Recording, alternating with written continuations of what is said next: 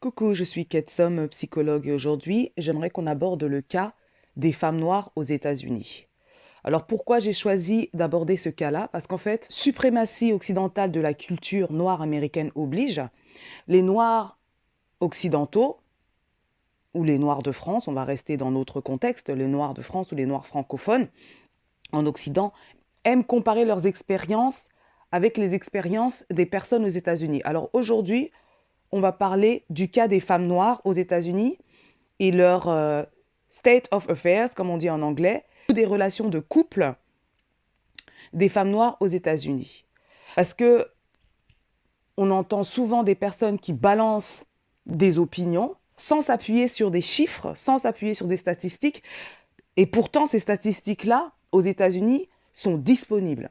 Alors aujourd'hui, je vais m'attarder sur les chiffres et sur l'état des choses actuelles concernant les femmes noires américaines et les relations de couple ou les relations amoureuses intra- et interraciales. Donc avec les hommes noirs et aussi avec les hommes non noirs.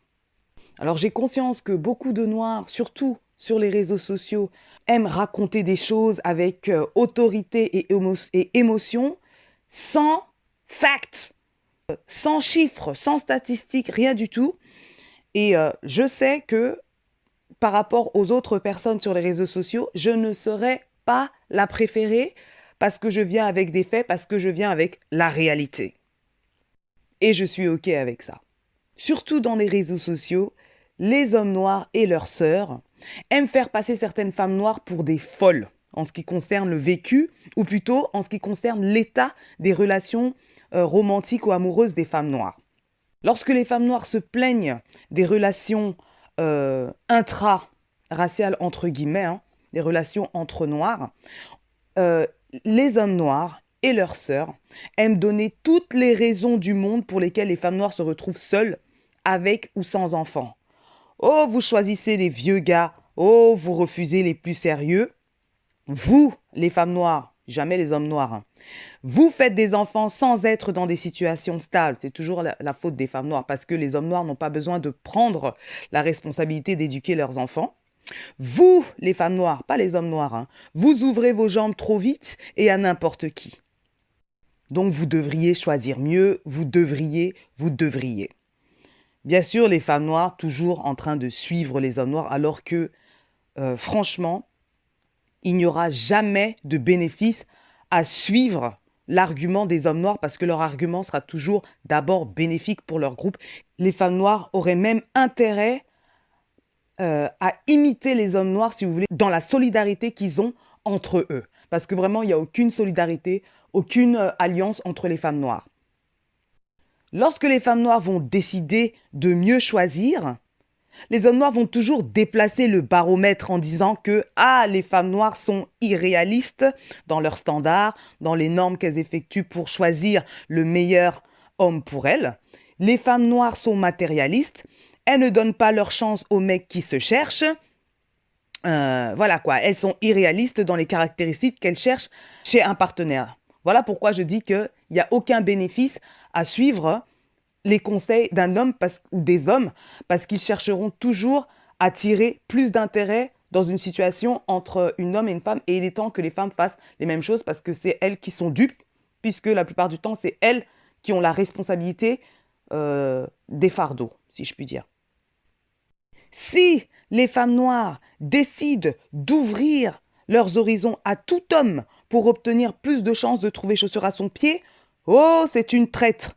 Oh, c'est une métisseuse. Et bien sûr, leurs sœurs qui suivent, qui suivent pour qualifier des autres femmes euh, qui se sentent bien dans leur relation avec un homme non noir comme des métisseuses. Oh, elles détestent les siens. C'est la faute des blancs. Ils essayent de détruire la famille noire. Ah, on va commencer à, venir avec des arguments de euh, disparition de la race noire. Et ça, c'est surtout quand les femmes noires commencent à vouloir ouvrir leurs horizons que les hommes noirs vont venir avec ces arguments et euh, leurs sœurs qui vont suivre bien sûr avec ces arguments. Parce que comme je l'ai dit dans cette soi-disant communauté noire occidentale, c'est l'homme noir qui compte, il n'y a que l'homme noir qui souffre. Quand l'homme noir souffre, c'est à cause euh, euh, de la white supremacy, c'est à cause des blancs. Quand les femmes souffrent, c'est à cause d'elles-mêmes. Quand les femmes noires souffrent, c'est à cause d'elles-mêmes. Et bien sûr, les femmes, euh, les femmes noires, leurs sœurs, suivent sur ces arguments-là. Beaucoup trop parlent avec émotion et sans preuve tangible du bien fondé de l'entre-soi, c'est-à-dire d'être avec un homme noir, surtout en Occident, où les personnes noires sont minoritaires. Et, je viens euh, vers vous certainement avec émotion, mais avec les faits, parce que justement, je me soucie du bien-être des femmes noires. J'entends beaucoup trop de mauvaises euh, informations venant de la bouche de ce que moi j'appelle des déserteurs ou des enfants de déserteurs dont je fais partie, hein, qui aiment parler de l'Afrique alors qu'on ne fait pas partie de l'Afrique, qui aiment parler de cette soi-disant communauté noire alors qu'il n'existe pas de communauté noire. S'il y a une communauté noire, où est-ce que les Noirs se rassemblent pour parler, pour parler de leurs expériences, pour parler de leur avancement en Occident Laissons même l'Occident dans chaque pays dans lequel nous vivons? Dans, quelles églises, par exemple? Dans quelle mosquée, par exemple? Dans quelle communauté, dans quelle institution les Noirs parlent de leur avancement dans, euh, dans un quelconque pays occidental? Il n'y a pas de communauté noire, il y a ce qu'on appelle une communauté euh, de conditions noires. Quel est le parti politique qui euh, représente les Noirs dans un pays occidental? Quand les Noirs se rassemblent dans une communauté, c'est soit national, soit ethnique. Et euh, c'est pas pour parler de l'avancement de son groupe dans le pays d'accueil, en général. Parce que bien sûr, quand euh, les personnes se rassemblent, là, c'est souvent nos parents qui ont encore un pied au pays. Je vous viens avec des faits parce que c'est grâce euh, euh, à la compréhension de son vécu environnemental qu'on gère mieux sa vie et qu'on peut utiliser des stratégies viables dans le pays. Beaucoup trop, et surtout les femmes noires, hein, vivent dans un fantasme, en fait, un fantasme de contrôle d'une communauté noire qui n'existe pas, mais à long terme, ça ne vaut rien. Je suis désolée, ça ne vaut rien. Now, back to the fact. Donc, comme je disais, Aujourd'hui, je vais prendre l'exemple des femmes noires américaines, parce que beaucoup de femmes noires idolâtrent les noires américaines sans connaître leurs faits, sans connaître leur vécu. Et euh, on va parler de leur vécu en utilisant les chiffres. Alors ce sera une vidéo au moins en deux parties. Dans la première partie, on va parler euh, des informations qu'on a concernant la famille noire aux États-Unis donc les relations de couple euh, ou la relation familiale. Comment, est établie une famille, donc monoparentale, famille mariée, euh, des familles qui cohabitent aux États-Unis. En deuxième partie, on parlera de, euh, des informations concernant les couples interraciaux. Et là, je pense que vous serez surpris. Et ensuite, on essaiera de contextualiser avec le vécu des femmes noires en France, vécu des femmes noires euh, en Europe francophone.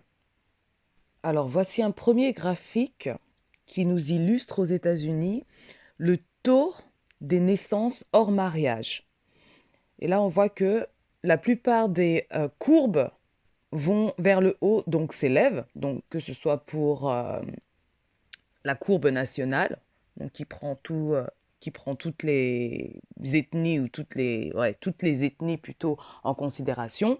On a la courbe des blancs, la courbe des, euh, des latinos non blancs, la courbe des noirs, la courbe des non blancs, la courbe des latinos, la courbe des euh, Native Americans et courbe asiatique. Donc dans une période entre 1940 et 2014. Et ce qu'on observe, pour ce qui nous concerne en tout cas, c'est que plus de 70% des naissances euh, dans les familles noires sont constituées hors mariage. Donc 70% des enfants noirs naissent dans des foyers où les parents ne sont pas mariés. Alors, on va me dire, oh, le mariage, c'est pas une obligation, c'est qu'une formalité, blablabla. Bla, bla. Attendez Voici maintenant une nouvelle information qui date de 2017. Ici, on nous dit que plus de la moitié des enfants noirs vivent avec un seul parent. Plus de la moitié des enfants noirs. Donc comparé aux Asiatiques, c'est catastrophique, puisque seulement 10% des enfants asiatiques vivent avec un seul parent. Et pour les blancs, nous sommes à 17% des enfants blancs qui vivent avec un seul parent. Et donc près de la moitié des enfants noirs vivent avec leur mère. Donc dans un foyer monoparental constitué par la mère. Et seulement donc 36% des parents noirs sont mariés en 2017. Mais attendez, parce que vous allez déchanter quand vous allez savoir à qui sont mariés ces hommes noirs. Voici ici une autre source que je vous propose, blackdemographics.com, pour ceux qui veulent aller plus loin. Ces informations donc se situent entre 2013 et 2017. Et ces informations nous montrent aussi la nécessité en fait du mariage. On se rappelle que 36% euh, des personnes noires sont mariées. Dans ces 36% de couples mariés noirs, 53%, donc un peu plus de la moitié, vivent au-dessus du niveau de pauvreté, au-dessus du seuil de pauvreté.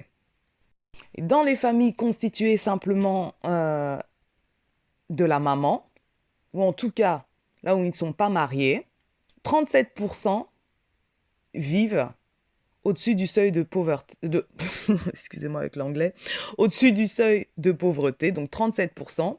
10% des familles monoparentales constituées par un homme vivent au-dessus du seuil de pauvreté. Et pour ce qui est des personnes qui vivent en deçà du seuil de pauvreté, 74% sont constituées par des familles monoparentales euh, avec la mère, si vous voulez. Donc moi, quand je lis ces informations, il me paraît nécessaire, il me paraît important, il me paraît judicieux de faire partie d'un couple marié. Certainement parce qu'il y a deux revenus, au moins deux revenus qui entrent dans la baraque. Quoi. Et l'autre information qui me fait carrément flipper, c'est les 74% de familles euh, monoparentales constituées par la mère qui vivent en dessous du, du seuil de pauvreté. Donc est-ce qu'on est, d'accord que le state of affairs des femmes noires est gravissime aux États-Unis? Est-ce qu'on peut s'imaginer à quel point elles souffrent? Là, je ne pense pas. Est-ce que les femmes noires souffrent? Les femmes noires ne souffrent pas. Moving on. Alors voilà l'information la plus intéressante pour les femmes noires normalement, hein, normalement. Qui sont ces femmes noires que 36% d'hommes noirs épousent? Vous avez dit colorisme? Voilà.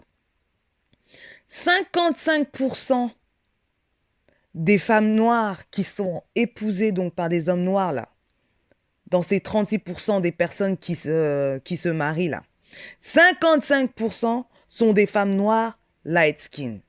Rappelez-vous qu'on est aux États-Unis et qu'une métisse ou même peut-être une carteron peut être considérée comme noire, en tout cas une métisse clairement.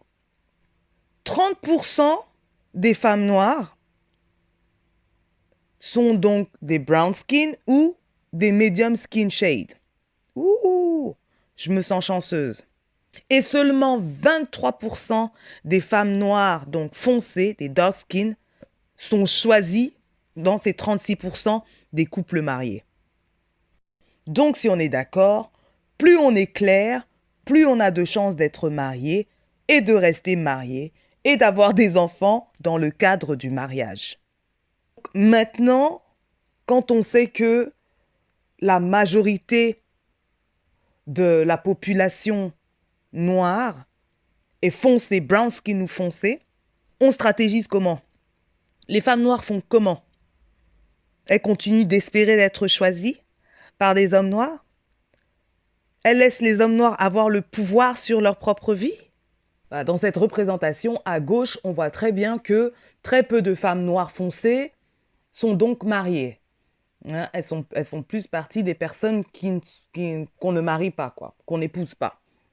Alors qu'à droite, on voit que euh, la plupart des femmes noires, donc, ce que, comme je vous ai dit tout à l'heure, light skin, biracial, ambiguous, donc tout ce qui est très clair, hein, jusqu'à ambiguous là. Ambiguous, ça peut être donc ambigu, ça peut être aussi un une carte ronde. Désolé, mais voilà. Certains n'aiment pas le terme. Ah, il faut bien les utiliser, voilà. Donc la plupart des femmes claires jusqu'aux femmes euh, presque blanches, quoi, si vous voulez, c'est celles qui sont le plus demandées en mariage par les hommes noirs. Voilà, continuez à fantasmer. Donc voilà, il y a 36% euh, euh, de couples mariés, mais combien divorcent? Combien divorcent? Cette information date de 2018. Dans ces statistiques, les femmes noires était le seul groupe qui obtenait donc euh, un taux de divorce plus haut que le taux de mariage. Donc 31 divorces pour 1000 femmes mariées et 17,3 mariages pour 1000 femmes non mariées. Donc c'est catastrophique. C'est catastrophique. Donc après revue de toutes ces informations, de, tous ces faits, de toutes ces statistiques, de tous ces chiffres sur la composition de la famille noire aux États-Unis, on peut bien, enfin, on peut bien imaginer à quel point les femmes souffrent.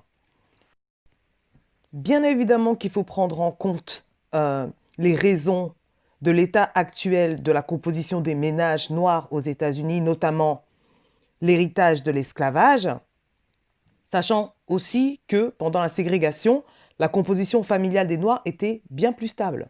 Parce qu'on commence souvent euh, les on commence souvent les euh, statistiques à partir de 1960, comme s'ils si, euh, n'avaient pas de vie avant.